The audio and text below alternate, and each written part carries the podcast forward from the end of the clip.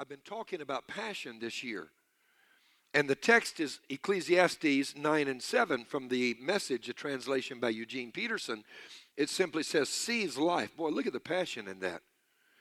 And then in Hebrews 4, verses 14 through 16, we read, Seeing then that we have a great high priest, turn to somebody and say, We do have a great high priest. Would you do that?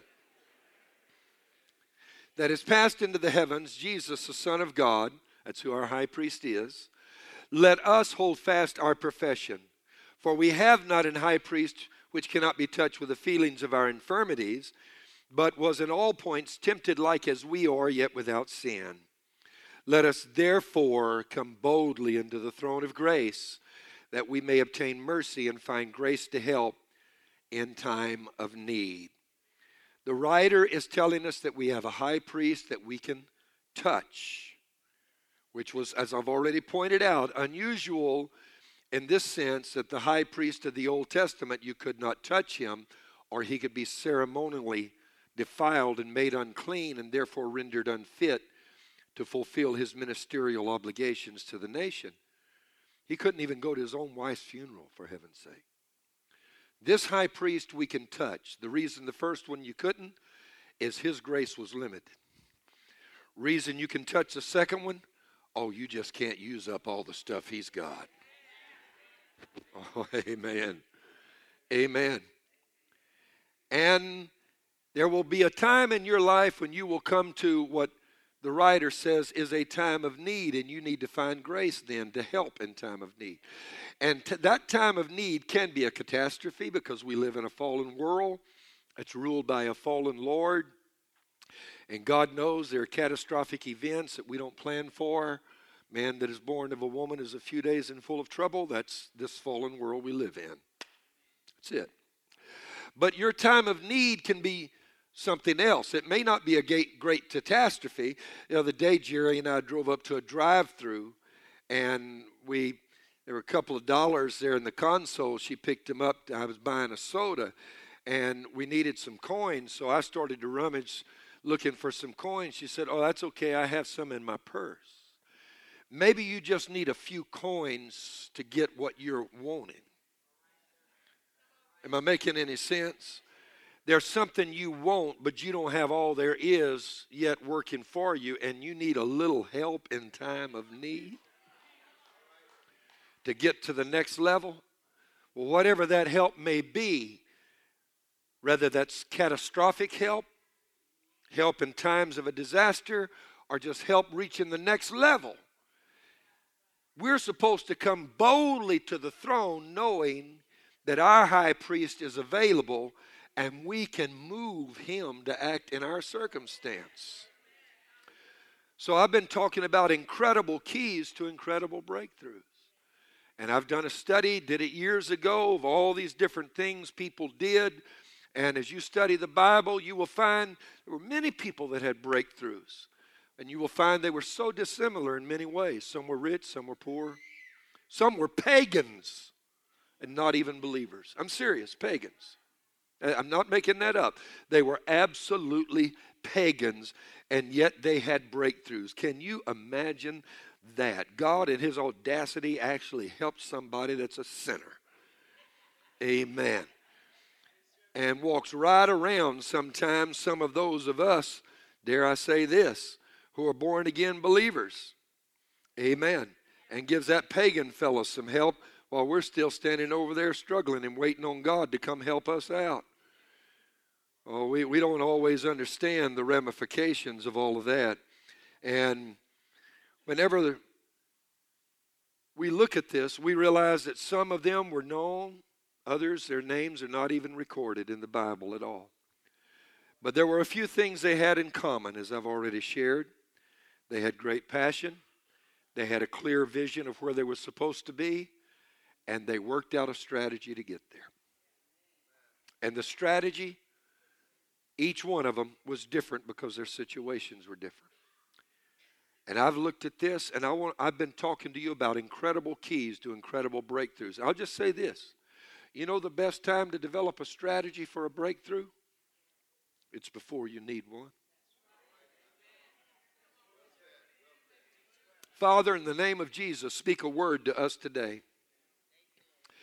Help us by letting your word come alive in our hearts and in our hearing in a way that will transform us, renew us, and empower us. In Jesus' name. And everybody said, Amen. Limitless. I often have to say this when I'm speaking, uh, particularly if I refer to something I saw that came out of Hollywood. Now, most of the movies I see, I see on an airplane. And that means they're greatly edited, so a lot of the bad stuff's cut out, but I don't always know that that bad stuff is in there. So I just need to tell you up front that sometimes I see movies on the plane, and you might have seen the same version in the theater and wondered how your pastor can see it. Well, it's greatly edited on the airplane. Seriously speaking, they are. And there's always a few scenes and a few choice words thrown in there that we would prefer as believers they not use. But you don't expect Hollywood to produce a movie that's going to necessarily be palatable to believers, do you? They're pagans, and that's what they're going to produce is pagan material. But I did see a movie that inspired me. It was some time ago, and the movie starred a couple of people that I enjoy watching. Robert De Niro's one of them. And the other is a guy, younger guy named Bradley Cooper. And the movie is entitled and was entitled Limitless. The thesis of the movie is this is that most people never explore their full potential, never live it out. And there was a chemist that developed a chemical formula that they put into a peel that when you took that peel, activated whatever untapped resources of the human intellect there were that were not being used in you, that were available, and blew them out and awakened them that they were fully active. And I watched that movie and I was enthralled because while I don't believe that they will ever develop a chemical or a peel that would make that happen, I do believe that's the theology behind the infilling of the Holy Spirit. Oh, come on, help me out now. I've been using, I've been, I've been keying off the verse 1 Corinthians 3 and 3, where the Apostle Paul is castigating the church at Corinth for becoming fractionalized and divided. And he says, when you do that, he said, Are you not carnal and behaving like mere men? And as I've already pointed out, well, how do you expect us to, Paul, uh, to act, Paul? We are mere men. No, what it seems to indicate is that the Apostle Paul believed that when you are filled with the Holy Spirit, you're no longer a mere human being. You don't have the same ceiling that other people have. He says in 2 Corinthians 5 and 17, Listen to this. Therefore, if anyone, I don't care who it is, is in Christ, he is a new creation. All things have passed away. Behold, all things have become new. Anybody, that could be you, your brother, your sister, me, the person nobody thinks is capable. In Christ, all of that changes. Old things have passed away. And while it's comforting to know old things means our sins, our weaknesses, and our failures, that's not all that it means. Old limitations fell off too. And how do I know that? Because of the next phrase, all things. You hear that? Not just my life, all things. Not just a new beginning, all things have become new. Paul seemed to believe that as a result of being filled with Christ's Spirit and born again, we could do so much more than those who are not empowered by the Holy Spirit. Listen to him in Philippians 4 and 13. I can do all things through Christ who strengthens me. I used to not be able to do everything, but now that I've got Christ on the inside, I can do all things. You see, one of the tests of truth is if a statement is really true, the opposite of that statement is going to make that apparent. And if Paul says I can do all things through Christ, what he's saying is, is that without Christ, I cannot do everything. Oh, I'm preaching better than you're responding right now. He literally believed that as believers we were limitless. Amen. This is clearly what Jesus taught. Jesus didn't just come here to walk among us and live here and then save us from our sins and leave us to live as mere mortals until he comes back or we die. John 14 and 12, his disciples were standing there with their mouths agape as they watched him heal the sick, cast out devils, raise the dead. I'm telling you, multiply fishes and loaves, walk on water. And Jesus said, You think this is something?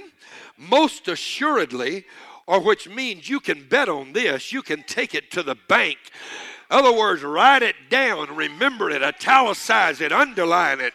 I say unto you, he who believes in me, the works that I do, he will do also, and greater than these shall he do, because I go to my Father. Limitless, amen. A dimension beyond human ability beyond human intellect, beyond human reasoning, beyond human talent, beyond human skill sets.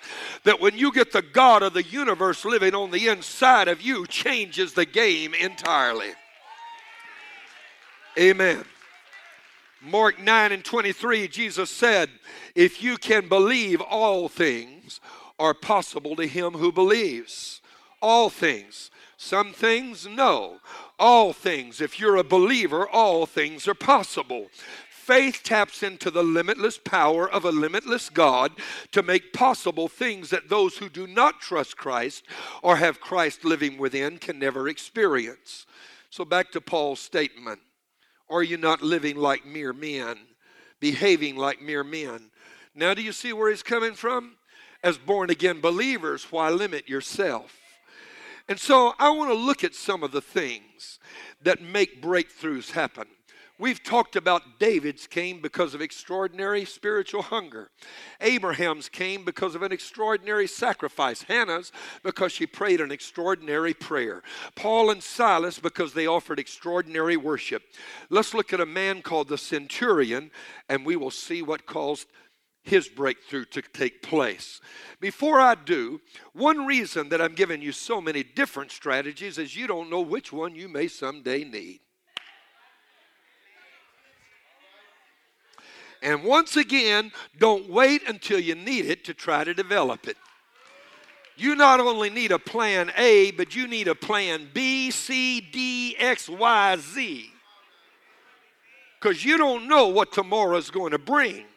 And I'm happy to report to you the Bible is all about strategies to help you live an empowered life. Speaking of strategies, for people on a train sitting facing each other like they do on trains. And in one seat, there was a beautiful woman and her protective grandmother. Sitting opposite from them, there is a military officer and a handsome young Army lieutenant, and the military officer is his commanding officer. And so, as they entered a tunnel, suddenly the train is pitch black, and you heard out of the darkness a kiss and a slap. The, the beautiful young woman thought to herself, That was a wonderful kiss, but my grandmother must have slapped his face and he probably thinks I did it and he won't pay attention to me again. The protective grandmother thinks that was a fresh thing for that young man to do, to kiss my granddaughter. I'm sure glad she stood up for herself. That'll teach him a lesson. The commanding officer thought, This is terrible. She must have thought that I was the one who kissed her. Wait until I get back to the base. I'm going to give this young lieutenant a piece of my mind. And the handsome young lieutenant thought, This was my day. I got to kiss a beautiful woman and slap my commanding officer and get away with both. Amen. Strategy. You can make some stuff happen in the darkness. Amen. You hear what I'm talking about. And this is what I'm trying to teach. The centurion moved God with extraordinary faith. The story's familiar to us, but allow me to establish context again. The centurion is a Roman soldier that has been tasked by Rome to go to Palestine, Israel, and to keep peace in this territory that they conquered many, many years before and keep it a part of the Roman Empire. The Jews, because of their understanding of Jehovah God, were a particularly difficult people to rule because they believed in freedom. They knew the God of freedom. But they had fallen into sin, and therefore their nation had been captured. And so this Roman centurion is, I want to emphasize what he's not. He's not a believer. He is a pagan. He doesn't know the Bible. He wasn't raised with a Bible, never attended a Sunday school class. I'd like to you for you to realize he never sang in the church choir, never served as an usher in the church. This was a pagan. He is in a land that is known as the land of the people of the book. The people here have had an uninterrupted history of relationship with God that stretches all the way back to Abraham 2,000 years before. But he's now serving in this country and he believes in multiple gods and he has all of his, uh, his history employment history has been with the military. He's done well enough for himself that he's become as the scripture says a centurion. You don't start there. You start out at a lowly rank. A centurion the word from which we get the same root word that we get our word century from means 100 he had grown in his leadership to the point that there were 100 men assigned to his command. He in turn answered to men over him, but the men under him responded to his authority. He sees something in Jesus that nobody else there is seeing. He understands that what he's seeing because his frame of reference is the military and he doesn't have any Bible knowledge. He sees Jesus healing the sick, raising the dead, casting out demonic spirits, and the only way he can understand this is to understand it from his frame of reference. I've got authority over a hundred. I'm tasked by Rome as their representative here. Christ has been tasked by God as his representative in the earth. He has authority, and there's something going on in the spirit dimension. And when he speaks, whoever these spirits are, they listen to him. You see, though the man was a pagan, he did believe in spirits and did believe in a spirit dimension. Let me tell you never allow anybody to tell you the spirit world is not real. I wish somebody in the building would say, Amen. And he comes up to Jesus and he says, Lord, my servant is sick. He doesn't even ask Jesus to go home with him. And Jesus volunteers to go home because Jesus is going to make a point. He already knows how this is going to turn out, but nobody else there, there does. So Jesus is setting it up, as it were. And he says, I'll go home with you. And the man said, Oh, no, it isn't necessary because I'm a man under authority. You see that? I got some commanding officers that tell me what to do, and I go do it.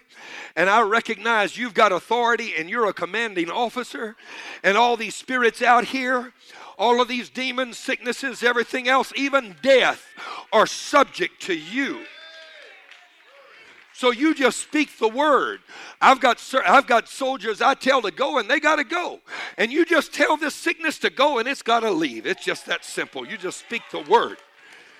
And Jesus stopped and said, Isn't that strange? Here in the land of the people of the book, with a people with an uninterrupted history of relationship with God for 2,000 years, and a pagan comes in and understands faith, they don't even understand.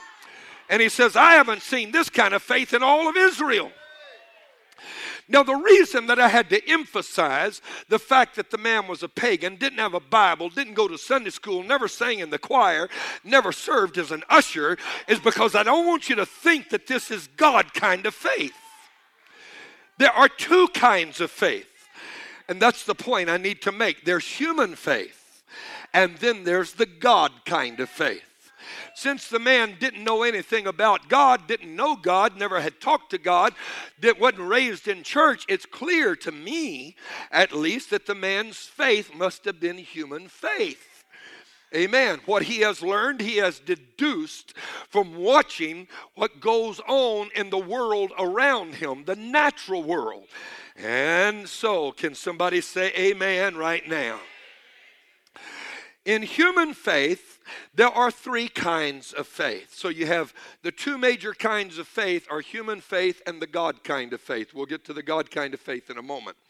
But in human faith, there are three different kinds of faith. Number one is prayer answering faith. You don't even have to be saved to have prayer answering faith.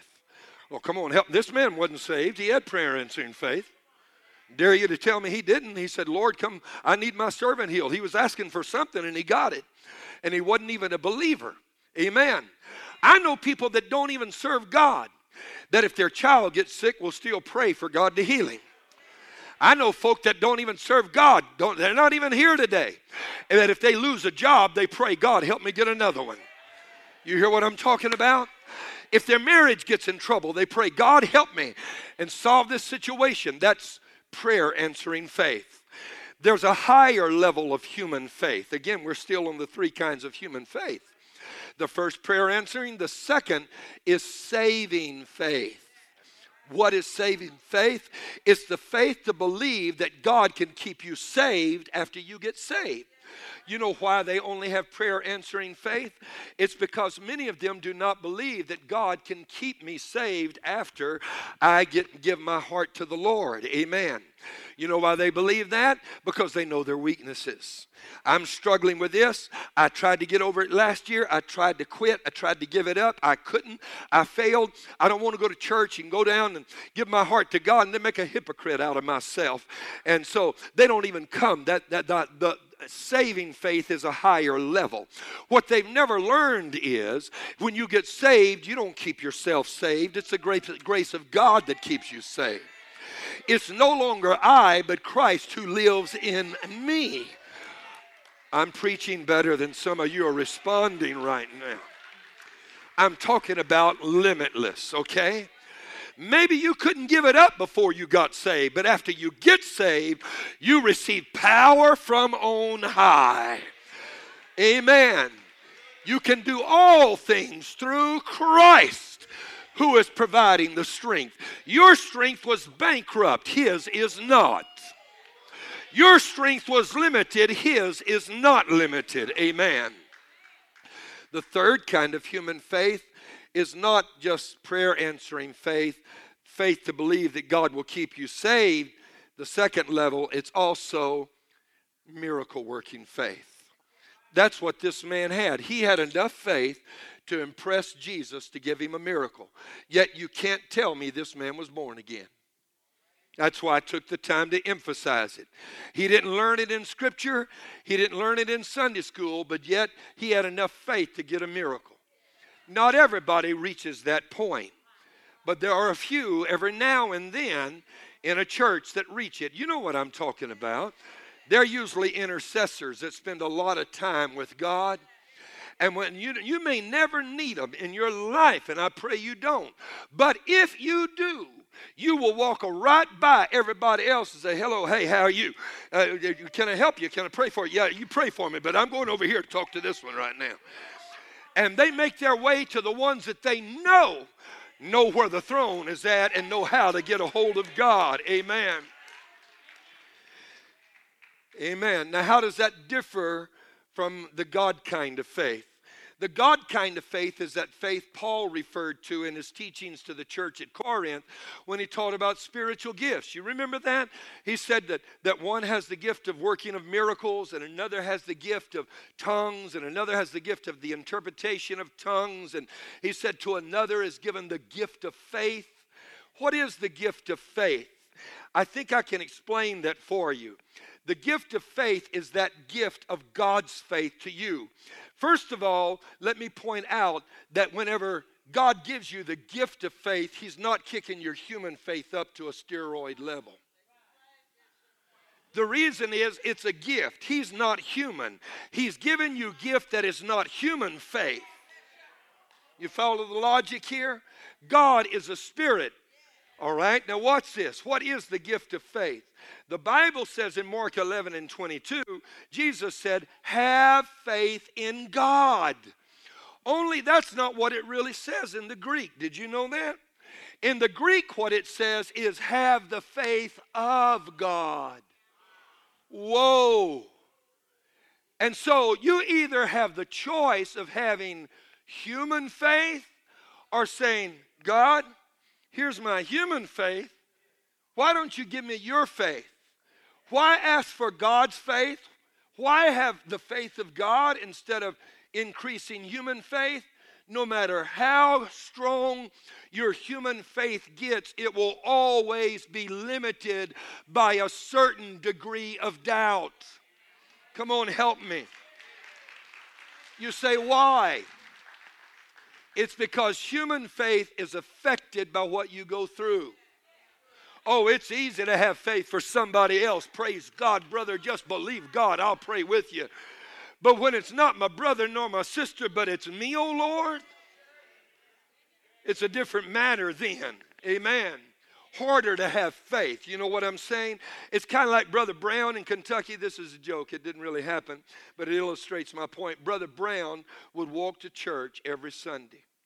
And to get to church, he would have to walk through the hills and through the forest, and he'd come to church. And of course, bears lived in those woods.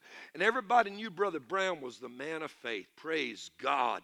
You'd meet him. How you doing? Oh, man, I'm a man of faith. I'm full of faith. Praise God. God's good.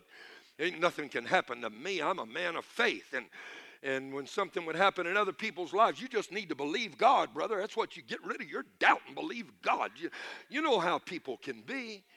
One Sunday he was late coming in, and everybody noticed he wasn't there.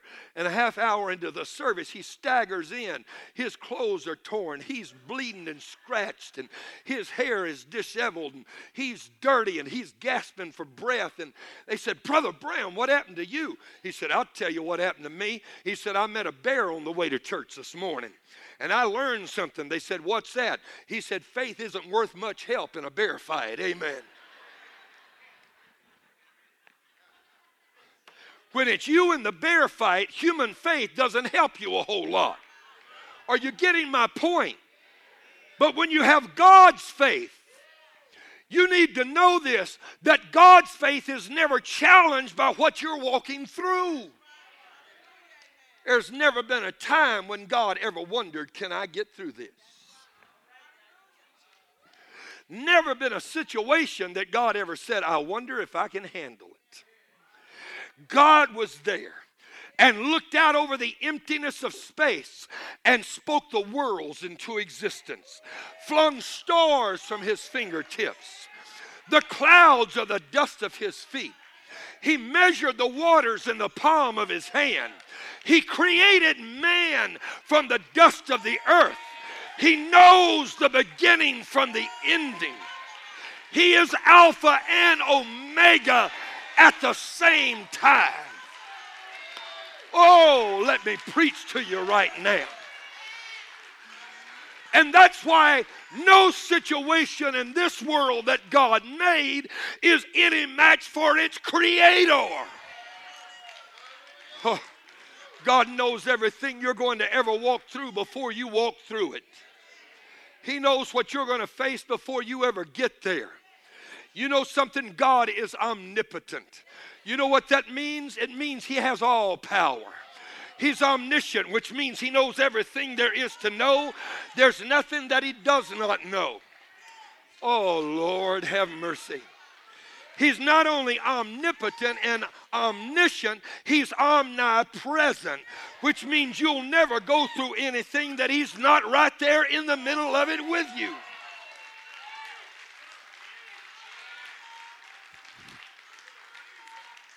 Now, let me break it down and tell you what that means. That means that he's never seen a situation that made him sweat.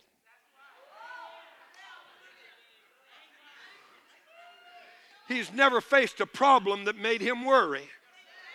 And you either get to use your faith, which is limited and is riddled with doubt. And listen to this you don't believe human faith has doubt in it? Mark 9 24. Lord, I believe. Help my unbelief. You know why he's saying, Help my unbelief? That's my family going through it right now. That's my son that's getting cast into the fire and into the water. Oh, but there's a dimension where your faith only can go so far, and that's limited. Amen. And Paul said, Why are you behaving like mere men? Why are you going to act like ordinary human beings when you can be living in the gift of faith, which is what God believes about Himself? I need somebody in this building to say limitless. Would you do that right now? Now, I know there are folk that say, Show me a verse that says human faith and all. Uh, just some things you need to have enough sense to read. Amen. Now, I'm not saying that unkindly. You just need to realize this is a whole lot like the six blind men trying to describe an elephant. That's right. The first one touched his leg and said, The elephant is like a pillar of a house. And the second man said, No, it's not, because he had a hold of the tail. He said, It's like a rope. And the third said, What's the matter with you other two? He had a hold of the trunk. He said, It's like the thick branch of a tree. And the fourth said, All of y'all crazy. He had a hold of the ear and said, An elephant is like a giant fan that you cool yourself with in the summertime. And the fifth man said, I don't know what y'all talking about. He's touching the side. He said, An elephant is like a wall. And the sixth guy had a hold of the ivory tusk. And he said, Y'all all wrong. The elephant is like a pipe. Amen. Here's what I'm trying to tell you that somebody that has sight can watch those six blind men and laugh and say, You're all partly right and greatly wrong. And this is what it's like because you can't see. But if you could see what I see, you would see the elephant in its entirety. What the gift of faith does is let you see what human faith doesn't allow you to perceive.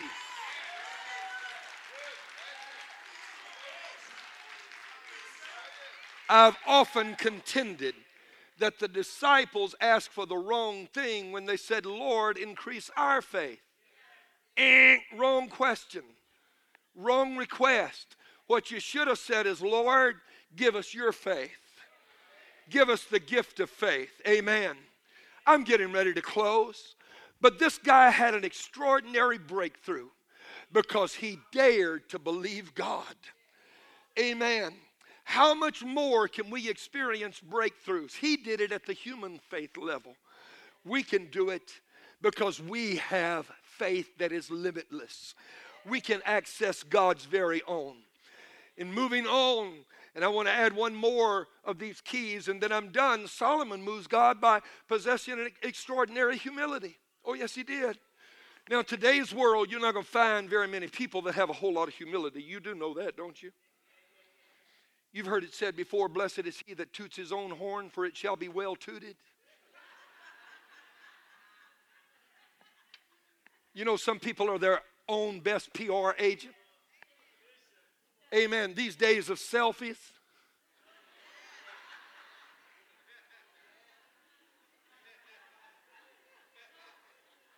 What you going to take a picture of yourself for? You don't see your face every day in the mirror?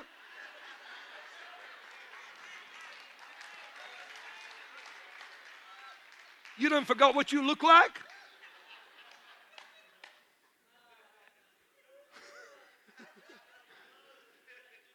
Selfies, Instagram, crackbook, I mean Facebook.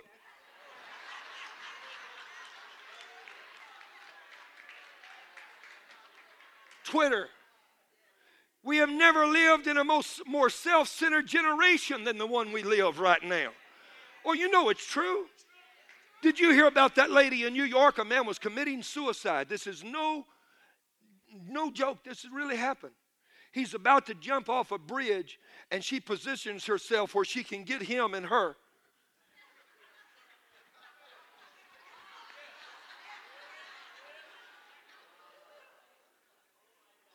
And the guy's about to take his own life. Listen to this Solomon moved God because he had humility.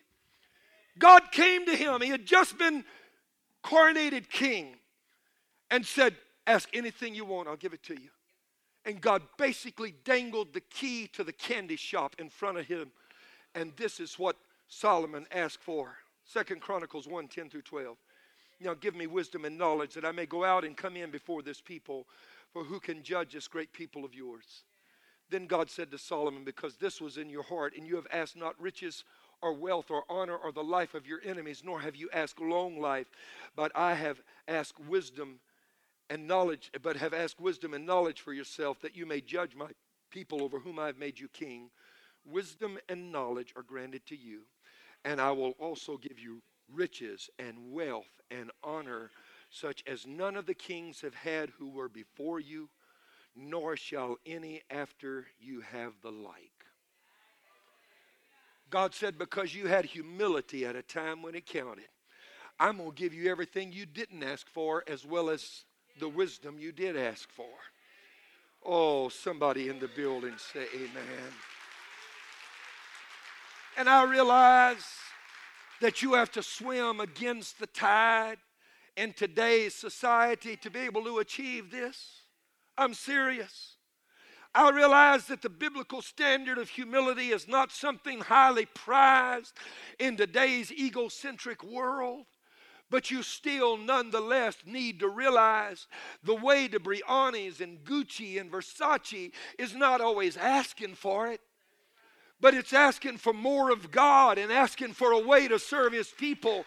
And God looks down and says, Because you ask for the right thing, I'm going to give you the rest too. Come on, help me out. I'll prove it to you. Nothing wrong with having those things. The reason I know there's nothing wrong with it is because God gave it to Solomon. But the reason he gave it to him was because that was not what he was seeking first. He was seeking wisdom to lead God's people, to serve. And when you spend your life serving others instead of this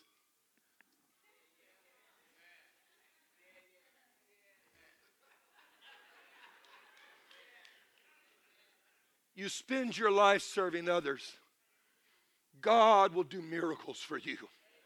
You can move into the realm that is limitless. Oh, somebody in the building say hallelujah. You don't have to live like mere men or women. You can live as an empowered child of God. I'm done. The king of Nineveh moved God by taking off his brioni and putting on sackcloth and ashes. And as a result, he touched God. This is what Jesus said Whoever exalts himself will be humbled, and he who humbles himself will be exalted.